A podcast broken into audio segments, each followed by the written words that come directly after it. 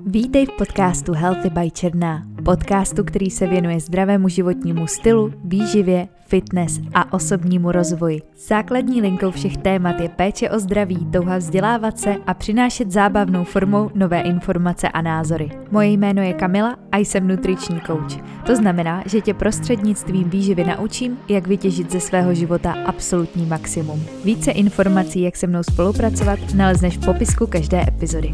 Přeji příjemný poslech a předem děkuji za tvou podporu. Já vás moc eh, zdravím u rozhovoru a jsem ráda, že mm, tady mám milého hosta. Mé pozvání přijala paní inženýrka Adéla Šiková. Eh, krásný večer, my nahráváme večer, ale zdravíme posluchače a já moc děkuji, že jste si na mě udělala čas i na posluchače a vítám vás tady v nahrávání. Dobrý den, já také moc děkuji za pozvání, to mě velmi potěšilo a ráda se stanu součástí eh, tohoto podcastu. Já bych se chtěla zeptat, jak eh, jste se dostala ke své profesi, protože dneska se budeme bavit o, o bezpečnosti potravin a o dětském stravování. Jak jdou eh, tahle dvě témata dohromady a jaký je za nimi takový ten váš osobní příběh? Co vás eh, k tomu tvořit profil zaměřený na dětskou výživu, na bezpečnost a kvalitu potravin přivedlo? Tak začala bych asi tím, co mě přivedlo k mé profesi obecně. Já jsem po gymnáziu přemýšlela, kam, kam se moje cesty eh, zavanou a přiznám se, že zrovna potravinářství byl takový jakoby obor, když nevíde nic jiného, tak půjdu eh, studovat potraviny.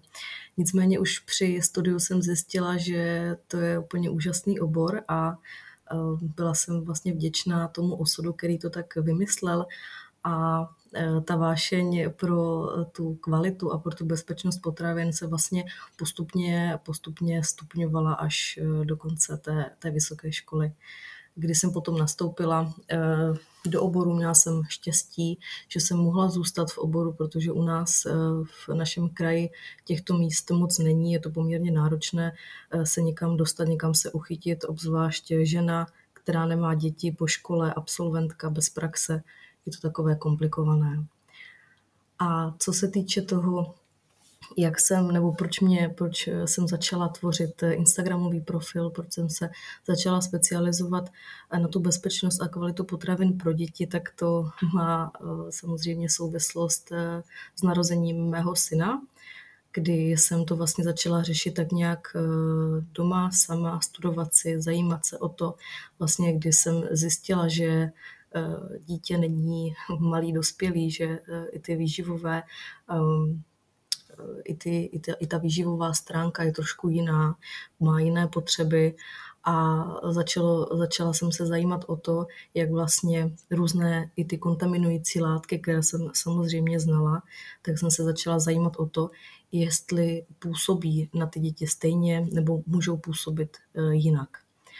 No a jednoho dne mi řekla uh, sestra, uh, kterou jsem vždycky eh, těma, téma, těma tématama tak jako nějak prostě musela mě poslouchat, jo. Vždycky se mi říkala, co mm-hmm. jsem zase zjistila, co jsem si zase někde nečetla, nastudovala. A ona mi říkala, ty Adelo, ale měla by si založit Instagram a neříkat to jenom mě, ale říkat to více lidem. Takže to je v kostce mm-hmm. moje, moje cesta, proč jsem si vlastně založila Instagram.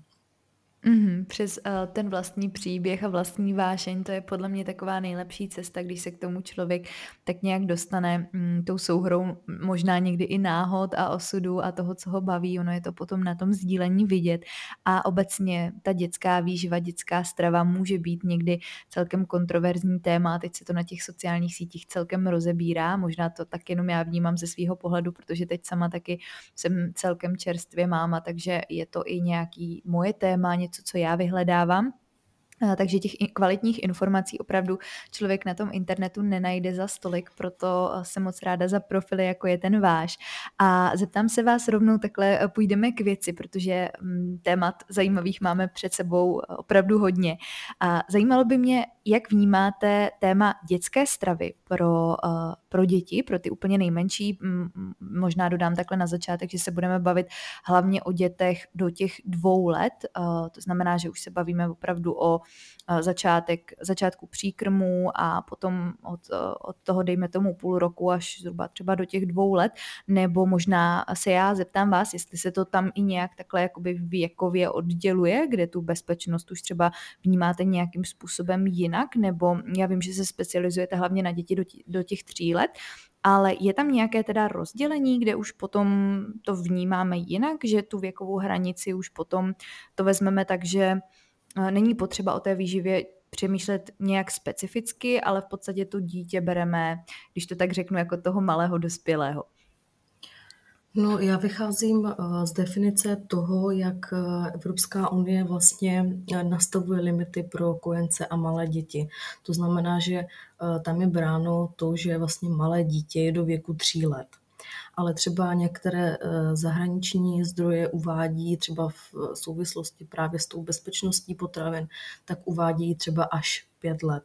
Takže tam potom záleží mm, na té interpretaci asi kdo, kdo eh, o tom hovoří nebo v jakém eh, je to státě konkrétně, ale u nás v Evropě je to zaužívané jako malé děti do tří let. Mm-hmm. A když se teď zaměříme teda na, na tuhle klíčovou cílovou skupinu, o které se dneska budeme bavit, jak vnímáte téma domácí stravy versus uh, skleničky? Takové docela kontroverzní téma jsou maminky, které jsou s tím úplně v pohodě, maminky, které uh, jsou proti a zase propagují jenom domácí stravu, maminky, které nabízejí stravu lžičkou, maminky, které nabízí um, BLV metodu. Tak pojďme se podívat uh, na váš názor na domácí versus kupovaná strava pro tuto věkovou skupinu? Jako můj názor eh, je takový, že eh, obě dvě varianty, ať je to domácí strava nebo eh, je to nějaká forma kupovaného příkrmu, tedy té skleničky, je, je prostě v pořádku. Mně přijde, že je to, jak říkáte, jednak kontroverzní téma a taky takový hon na čarodějnice, jo? že mnohdy cítím eh, to, že ty maminky se fakt jakoby až stydí za to přiznat třeba mm, v kolektivu dalších eh, maminek s dětmi, že eh, děti začaly třeba v těch prvních příkrmech dávat skleničky, že to kupovali, že neměli čas nebo chuť nebo cokoliv, jakýkoliv jiný aspekt a ty skleničky nabízely a vlastně se za to stydí, anebo, nebo dostanou eh, tak, takzvaně jakoby kartáč eh, za to, že to jídlo není jako skutečné, že není opravdové, že neobsahuje žádné vitamíny a žádné živiny. Jo, takže mm-hmm.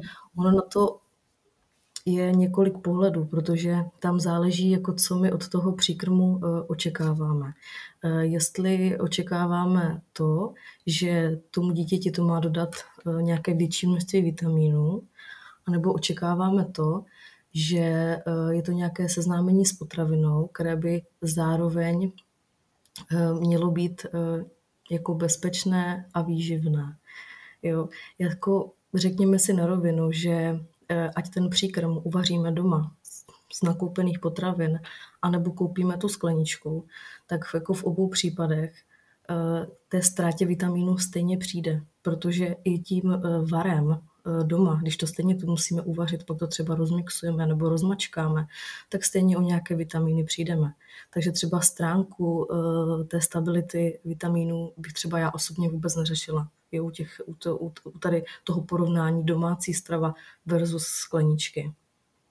Mm-hmm. Já taky osobně, abych tady možná některé maminky uklidnila, tak i můj osobní názor je ten, že nemám nic proti těm skleničkám a myslím si, že už dneska, což mi možná potom potvrdíte nebo vyvrátíte z hlediska té legislativy, se nabízí opravdu kvalitní ty příkrmy a je to, je to hlídané poměrně asi přísně předpokládám, protože do té legislativy úplně zase nevidím tolik, já to vidím z toho svého pohledu jako výživáře, jako maminky výživáře, tak um, Já osobně, uh, se snažím doma nabízet hlavně tu domácí stravu, zatím, uh, náš syn měl jenom domácí stravu, protože ani nebylo zatím potřeba mu nabízet něco dalšího. Zároveň ale vím, že až pojedeme někam na výlet nebo, uh, pojedeme na návštěvu, tak třeba ta sklenička bude přesně něco, po čem sáhnu a budu s tím úplně v pohodě, že to bude praktičtější, naopak, uh, pro mě možná lepší na přepravu i bezpečnost, že té přepravy, protože jedna věc je, uh, vozit sebou jídlo, které připravím doma, tak ho nějak dobře zavařit, abych ho byla schopná uh, zdrav, jakoby, um, zdravotně nezávadně přepravit někam například autem, takže tam mi ty skleničky uh, přijdou super, anebo přesně i doma, pokud uh, z, jako z, časových, z časového hlediska. A myslím si, že z obojího můžeme um, těžit, z obou těch variant, jak z té domácí stravy, tak i z těch skleníček, tak jsem chtěla podpořit maminky, že i um, já si myslím, že uh, jsme všichni jenom lidi a že přesně proto tady takové možnosti máme, ale, ale zajímal by mě i váš názor jako, jako maminky právě, nejenom jako té odbornice, ale jako člověka, který si to taky zažil a zažívá v praxi. E, jako můj názor je, jako já se k, ke skleničkám e, jako tvářím kladně, jo. Nemám, nemám s nimi vůbec žádný problém, pokud uh, umím vybrat, pokud se třeba podívám na to, z jakých potravin já doma běžně vařím. Je třeba druhý masa, když bychom si řekli konkrétně. Eh, jako přiznám se, že mm, třeba králíka eh, nebo nějaké různé druhy ryb eh, úplně často Nebo jehněčí maso možná člověk doma si tak jo, často jo, jo, jo, přesně tak, přesně tak. Takže, takže třeba já, když jsem potřebovala mít doma e, nějakou jako zásobu, e, třeba i těch skleniček, abych si byla jako jistá, jo, někde pojedeme na rychlovku, nebudu stíhat, e, šáhnu prostě po té skleničce, takže jsem vždycky chtěla mít doma něco jako takhle nakoupeno.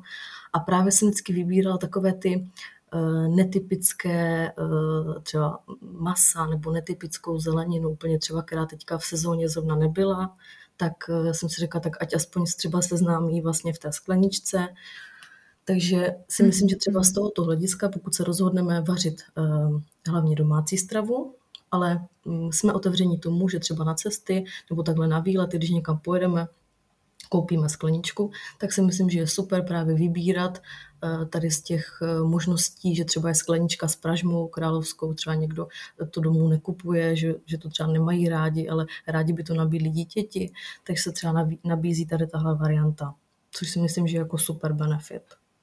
Jo, super. I ta pestrost, to jste zmínila důležitou mhm. poznámku, že i ta pestrost tady může být fajn v tomhle případě, i co se týká ovoce, zeleniny, sezónnosti, že uh, můžeme to využít i tímhle způsobem. A když už se zaměříme na tu domácí stravu, pojďme se podívat na kojence a na první příkrmy. Je nutné dětem vařit jenom v kojenecké vodě, protože to je taky za mě docela jako velké téma, i jako voda v plastu oproti mm, vodě z kohoutku a potenciálně se mluví teď i o mikroplastech a vůbec kvalitě té kupované vody. Tak jaký je na to váš názor? Já si myslím, že je důležité jako několik aspektů, než se člověk vůbec jako rozhodne, jestli vodu z vodovodu anebo nějakou formu kupované kojenecké vody protože tam podle mě záleží hlavně na tom, kdy začínáme s příkrmy. Jo, pokud e, je miminko zdravé, kojené, všechno je v pořádku, samozřejmě ideální čas je začít e, vlastně ukončeným šestým měsícem, ale taky můžou být miminka, které třeba ze zdravotních důvodů jim e, pediatr, respektive rodičům pediatr doporučí, aby začali dříve. Takže tam bych volila tu variantu nějaké formy kupované balené kojenecké vody. Nemusí to být vyloženě v plastu, existují i alternativy dostupné třeba na rohlíku, kdy je ta kojenecká voda ve skle. Jo, pokud by někdo z hlediska těch mikroplastů a té ekologie nepreferoval vodu v pedláhvi, tak existuje i třeba tady ta varianta v tom skle. Pokud Jo, takže to je jeden jako z těch důležitých aspektů vědět, jako kdy, kdy, uh, začí, kdy vlastně začínáme s tou vodou buď vařit, anebo uh, ji nabízet miminku k pití. Protože těch šest měsíců je takový jako mezník, kdy u toho miminka jakoby končí riziko methemoglobinemie, což eh, znamená, že vlastně tady ty miminka do toho věku 6 měsíců maj, eh, mají nějak jakoby hůř vyvinutý nebo jim dokonce úplně chybí nějaký redukční systém na to, aby mm, jakoby zpracovali ty dusičnany, které jsou obsažené ve vodě. Když to tak řeknu jakoby zjednodušeně. Takže mm. pokud začínáme od toho šestého měsíce, tak pak už nám zbývá akorát to podívat se, jak máme kvalitní vodu v našem vodovodním řádu. Což je taky poměrně jednoduché. Eh, tam se stačí podívat, eh, jakého máme dodavatele vody, nějak, zpravidla nějaká vodárna a podíváme se na jejich webové stránky, kde vlastně oni mají povinnost zveřejňovat eh, tady ty údaje, aby si je veřejnost mohla prohlédnout, takže tam budou výsledky kráceného rozboru. Na, na tom kráceném rozboru bude několik uh, řádků a vás vlastně bude zajímat řádek, kde, bude, kde budou napsané dusičnany. Uh, limit pro, uh, nebo bezpečný limit dusičnanů je 50 mg na litr a tu, tady tento limit vlastně musí splňovat veškerá pitná voda v České republice. To znamená, že hypoteticky je teda, pokud eh, ta vodárna splňuje standardy, tak by to po tom šestém měsíci mělo být v pořádku nabídnout uh, vlastně buď vodu, nebo udělat čaj z vody eh, z kohoutku, nebo vařit příkrmy ve vodě z kohoutku, pokud si ověříme, že ty standardy jsou skutečně dodrženy. Je to, je to tak, tam ještě třeba bych si bych popřemýšlela podle typu eh, bydlení.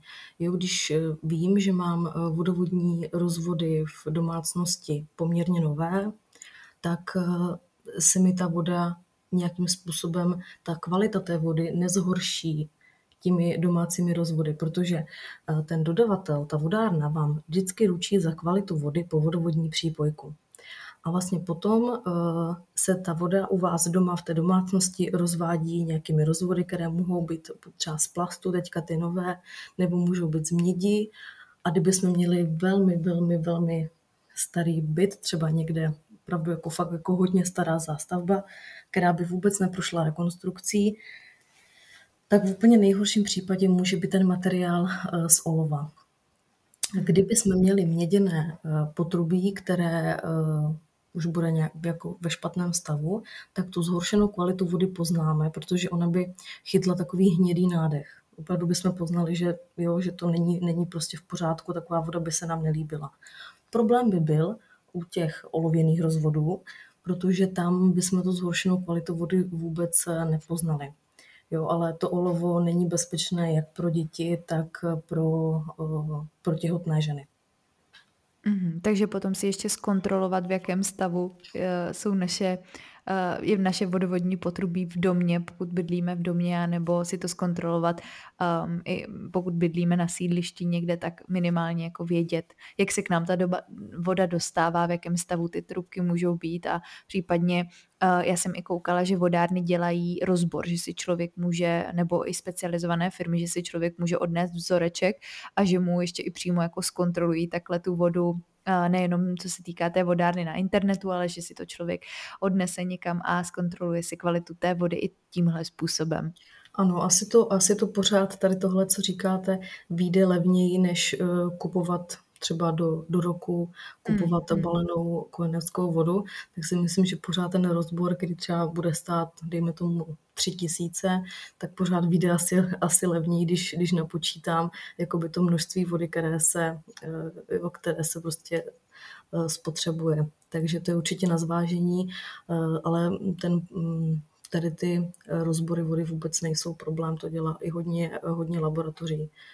Samozřejmě situace by byla trošku odlišná, pokud bychom měli dům a měli bychom eh, studnu.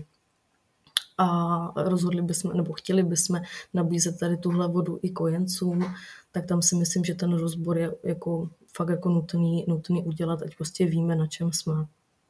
Tam by se mělo, předpokládám, dělat i, i standardně, že jo, nejenom pro děti, ale i pro dospělé jednou za čas u té studny tam by to měla být podmínka, že člověk by si to měl kontrolovat. Do, uh, u, tu, u té vody v, uh, v Kohoutku tady bydlíme v Praze, vlastně v domě, tam by mě to asi pro mě nenapadlo to kontrolovat, ale přemýšlela jsem o tom, že právě uh, udělám i tenhle ten rozbor, abychom věděli reálně, na čem jsme, což si myslím, že je důležitá informace takhle, takže jsem moc ráda, že tady zazněla. A na co ještě bychom si měli dát pozor u přípravy jídla uh, pro malé děti, abychom dodrželi maximální bezpečnost a ještě ke všemu uh, ideálně zachovali co nejvíce živin v tom jídle. No, co se týče těch živin, tak to je opravdu velmi mm, komplikované téma, protože záleží samozřejmě na eh, tom, jaká je povaha vitamínů. Některé jsou eh, stabilní, některé eh, se varem, jejich obsah se velmi sníží. Takže jako aby jsme zachovali co nejvíce živin, mně to někdy přijde takový jakoby hon o živiny. Jo, já bych se tím jako asi úplně v těch eh, začátcích příkrmů až tak jako uh, bych se na to jako nezaměřovala. Myslím si, že jsou jakoby důležitější věci. Jo? Já si myslím, že to je jako důležité se zaměřit na živiny a že jakmile uh, ten podíl buď mateřského mléka, anebo mléčné formule je jako menší. Že jo? Když začínáme s příkrmy, tak pořád to miminko je víceméně na mléku, a mm-hmm. začíná se teprve seznamovat s tou potravinou. Takže tam si myslím, než jakoby mm, dbát na ty živiny je spíš důležitá ta bezpečnost té přípravy. Jo, že třeba i když jsme se bavili ohledně té domácí stravy, v, mém, v mém okolí jsem se, se eh, setkala i s tím, že maminky uh, to dělali tak ve velkém, jo, ty, ty domácí příkrmy, mm. že si vždycky navařili, zamrazili a měli toho takové kvanta, že to vůbec nestíhali uh, sníst a měli to třeba v tom mrazáku jako půl roku což úplně není jako bezpeč, bezpečná doba na to, aby jsme už jakoby hotové jídlo, kde je třeba i maso, zelenina, jo, je to nějakým způsobem buď třeba rozmixované, rozmačkané a zamrazené, tak uh, jako skladovat to pět měsíců. Za těch pět měsíců to miminko už třeba klidně bude zvládat kousky, nebo by si, by si třeba tu cuketu klidně zvládlo na kostičky jako by sníst, jo. Mm-hmm. Že tam je podle mě je docela dobré uvažovat uh, i nad tím, jaké množství si třeba nachystám. Ať to potom nemusím vyhazovat, protože bezpečná doba, uh, kterou můžu tu uh, potravinu, ten pokrm uh, zmražený uchovávat, jsou asi tři měsíce. Mhm, mhm.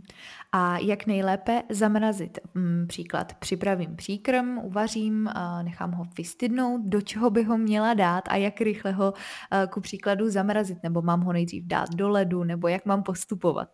U e, těch hotových uvařených pokrmů se většinou doporučuje e, do dvou hodin ten pokrm schladit tak, aby jsme ho buď mohli uložit do lednice, anebo by jsme ho mohli dát e, do mrazničky.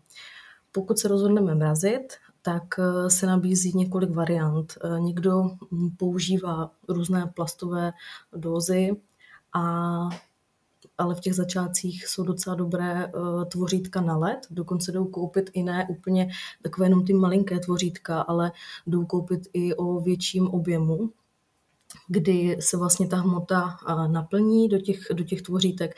Když je to třeba maso, tak je docela fajn si to maso fakt nakrájet na malé kousky a třeba klidně zalít i vývarem, nebo respektive mm. no, v tom, čem to vaříme, je to vývar, že jo? takže zalít klidně tím vývarem a dát zamrazit. Ono to poměrně rychle uh, uh, zmrzne, takže pak to vyklopíme a super jsou takové ty sáčky uzavíratelné z IKEA, já je používám uh, na téměř všechno, co dávám do mrazáku tak vlastně si to do toho vyklepu a plním dál. Nebo když mám víc těch tvořítek na let, tak můžu plnit eh, současně a prostě mám to, mám to docela eh, rychle, rychle hotové. Někdo používá i skleničky, které jdou zašroubovat eh, z hlediska toho, že nechtějí používat plastové věci, taky se můžou používat klidně i ty skleničky, ale tam je dobré myslet na to, že by se neměly plnit úplně po okraj, protože ta potravina, když vlastně eh, se postupně mrazí, tak ona jakoby trošku zvětšuje svůj objem. Takže třeba plnit maximálně do třech čtvrtin. Jak naopak bezpečně rozmrazit, pokud uh, teda jdu dělat oběd a chci použít svoji zásobu z mrazáku, tak jak bych měla postupovat? Tak můžeme, když si vzpomeneme, tak můžeme večer si ty potraviny z toho mrazáku dát do nějaké misky, pokud to budou vyloženě kostičky toho příkrmu, tak klidně do nějaké dosky, která jde uzavřít, dám si to večer do, mra, do mrazáku, a, teda do, do ledničky a na druhý den, když půjdu připravovat, budu to nějakým způsobem ohřívat, tak už to bude akorát. Pokud si nespomenu a budu to potřebovat rychle, až jakoby ten den, kdy chystám ten oběd, tak ještě můžu rozmrazovat ve vodní lázni, takže si to dám do městičky a potom si dám nějakou větší misku se studenou vodou a takhle to můžu taky rozmrazit. Některé zdroje uvádí, že lze rozmrazovat i v mikrovlnné troubě, ale tam je potom potřeba dodržet to, aby když ten oběd budeme připravovat, když ty příkrmy budeme ohřívat, tak aby to opravdu prošlo varem. Mm-hmm, mm-hmm. Aby se to převařilo. Mm-hmm. Mm-hmm. Dobře, dobře, super. Tak eh, moc děkuji za schrnutí uh, taky zajímavých informací a pojďme přeskočit na uh, taky, uh, já bych dneska všechno nejradši nazvala kontroverzním tématem, ale uh, pojďme se podívat na biopotraviny, protože taky tady máme dvě skupiny, že jedna doporučuje víceméně jenom biopotraviny, druhá je k tomu mnohdy až skeptická, že se nevyplatí do toho investovat. Tak opět, jak vy to vnímáte, jaký je váš názor jak odborníka, tak i z praxe? Já bych asi někdy chtěla diskutovat uh, s tím druhým protipólem, který říká, že to je, že to je nesmysl. Uh, já si myslím, že není vůbec žádné tajemství uh, to, že já mám velmi kladný, kladný vztah k biopotravinám. Možná je to i trošku moje profesní deformace, protože s biopotravinama, s biosurovinama pracuji poměrně intenzivně a vím, co všechno musí, musí být splněné, aby opravdu se dalo říct, že tady tahle surovina, tady tahle potravina je bio. Je to poměrně komplikované, celý tady tenhle ten proces, ale už je, už je jako vědecky dokázané, že prostě ty biopotraviny uh, jsou mnohdy i třeba zdravější. Uh, dokonce jsem četla jednu studii, kdy uh, psali, že lidé konzumující biopotraviny mají dokonce lepší náladu. Jo. Tak to bych byla trošku s rezervou, ale uh, myslím si, že je dobré, pokud nám to třeba naše finanční možnosti uh, umožní, alespoň přemýšlet uh, nad něčím, že bychom třeba v té biokvalitě zakoupili. Pokud už máme minko, které je starší, už třeba nabízíme i čerstvou eh, zeleninu a ovoce. Tehdy si myslím, že je ten pravý čas si, si říct, pokud jsme to nedělali předtím, tak si říct, jestli ne, ne, nekoupit něco bio. Protože tam si myslím, že je fakt ten největší benefit eh, v té konzumaci eh, těch čerst, čerstvé zeleniny a čerstvého ovoce. Samozřejmě mm-hmm. si musíme ale jako říct, že nelze všechno kupovat v biokvalitě, protože ta, eh, ta nabídka prostě neuspokojuje poptávku. Jako u nás v České republice se dá nakoupit v biokvalitě pak hodně potravin, ale třeba zrovna ta zmiňovaná eh, zelenina a ovoce, jako když se podíváme třeba na nabídku supermarketu, tak prostě ta nabídka je pořád omezená. Jo, pořád se, zakoupíme jenom určitý typ potravin, ale myslím si, že se to postupně jako zlepšuje, že třeba i e, u těch e, online e, obchodníků jsme schopni už třeba vybrat i větší sortiment. Mhm. Je pravda, že v těch běžnějších supermarketech to ještě tak dostupné není, ale přece jenom, když Mhm. člověk chce, tak si tu cestu vždycky najde.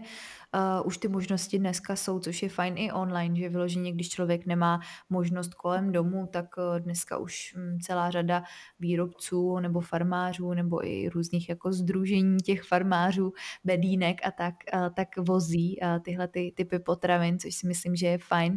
A, a mm, taky záleží asi i na sezóně, že jo, na tom, jaké máme aktuálně možnosti, preference, přesně jak jste zmínila, i jestli nabízíme čerstvou tu potravinu nebo vařenou, jo, že myslím si, že tady člověk si hledá asi takový nějaký svůj kompromis, nebo aspoň tak to dělám já, že část potravin se snažím v kvalitě nebo minimálně přemýšlet o zdroji vždycky a, a část, jako kde vím, že mm, jsou věci, které eh, kde si u toho na to tolik nepotrpím, asi bych to tak nazvala, ale přece jenom i pro ty děti to člověk vnímá možná zase trošičku jinak, takže i já to možná pravděpodobně budu nějakým způsobem takhle přehodnocovat a člověk se pořád uh, učí s těmi věcmi pracovat a naopak jsou ty věci čím dál dostupnější, což je fajn. A jak je to obecně? Uh, už jsme tam nastínili uh, částečně tu legislativu, uh, co musí uh, výrobce dodržet, aby mohl vůbec prodávat jídlo, které je vhodné pro kojence? Já si myslím, že takový výrobce má eh, docela dost eh, pravidel a podmínek, které musí, musí dodržet musí každopádně e, o tom jeho záměru, že hodlá vyrábět e, dětskou výživu, tedy výživu pro kojence a malé děti, tak musí o tom e, informovat státní zemědělskou a potravinářskou inspekci. Ta chodí potom na kontroly, tady tyhle provozy se hlídají, Samozřejmě musí dodržovat nějaký hygienický standard. On je docela běžné, že v takových těch už jako větších výrobách, eh, které vyrábí baby food, tak tam jako fakt eh, lidé jsou eh, zahalení od hlavy až k patě, aby se opravdu nestalo, že někde spadne vlas nebo že tam bude nějaká jako kontaminace čehokoliv, aby náhodou třeba do té skleničky nespadl nějaký kousek něčeho. Jo. To jsou prostě potom neskutečné problémy a takový výrobce už by si na trhu víceméně neškrtl, protože jakmile se dostanete do nějakého varovného systému, že ve, vaší, ve vašem výrobku, v té skleničce bylo nalezeno, nedej bože, nějaký opravdu plastový, kovový, jakýkoliv jiný předmět, tak víceméně můžete zavřít krám. Takže ti výrobci si toho jsou vědomi, že opravdu vyrábí pro ty nejcitlivější a nejzranitelnější. A e, tomu jsou také uspůsobené i ty výroby. Co se týče e, potom toho, co plní do té skleničky nebo třeba i do té, do té kapsičky, tak e, to samozřejmě musí splňovat všechno přísnou evropskou a národní legislativu. Ta národní legislativa vždycky jakoby kopíruje tu evropskou nějakým způsobem. A jsou to především eh, limity pro různé kontaminující látky, ale i, pro, eh, i, pro, i jsou tam stanovené i nějaké mikrobiologické kritéria, eh, které by nějaké limity, které vlastně musí splňovat. Ale největší část toho všeho jsou právě ty kontaminanty.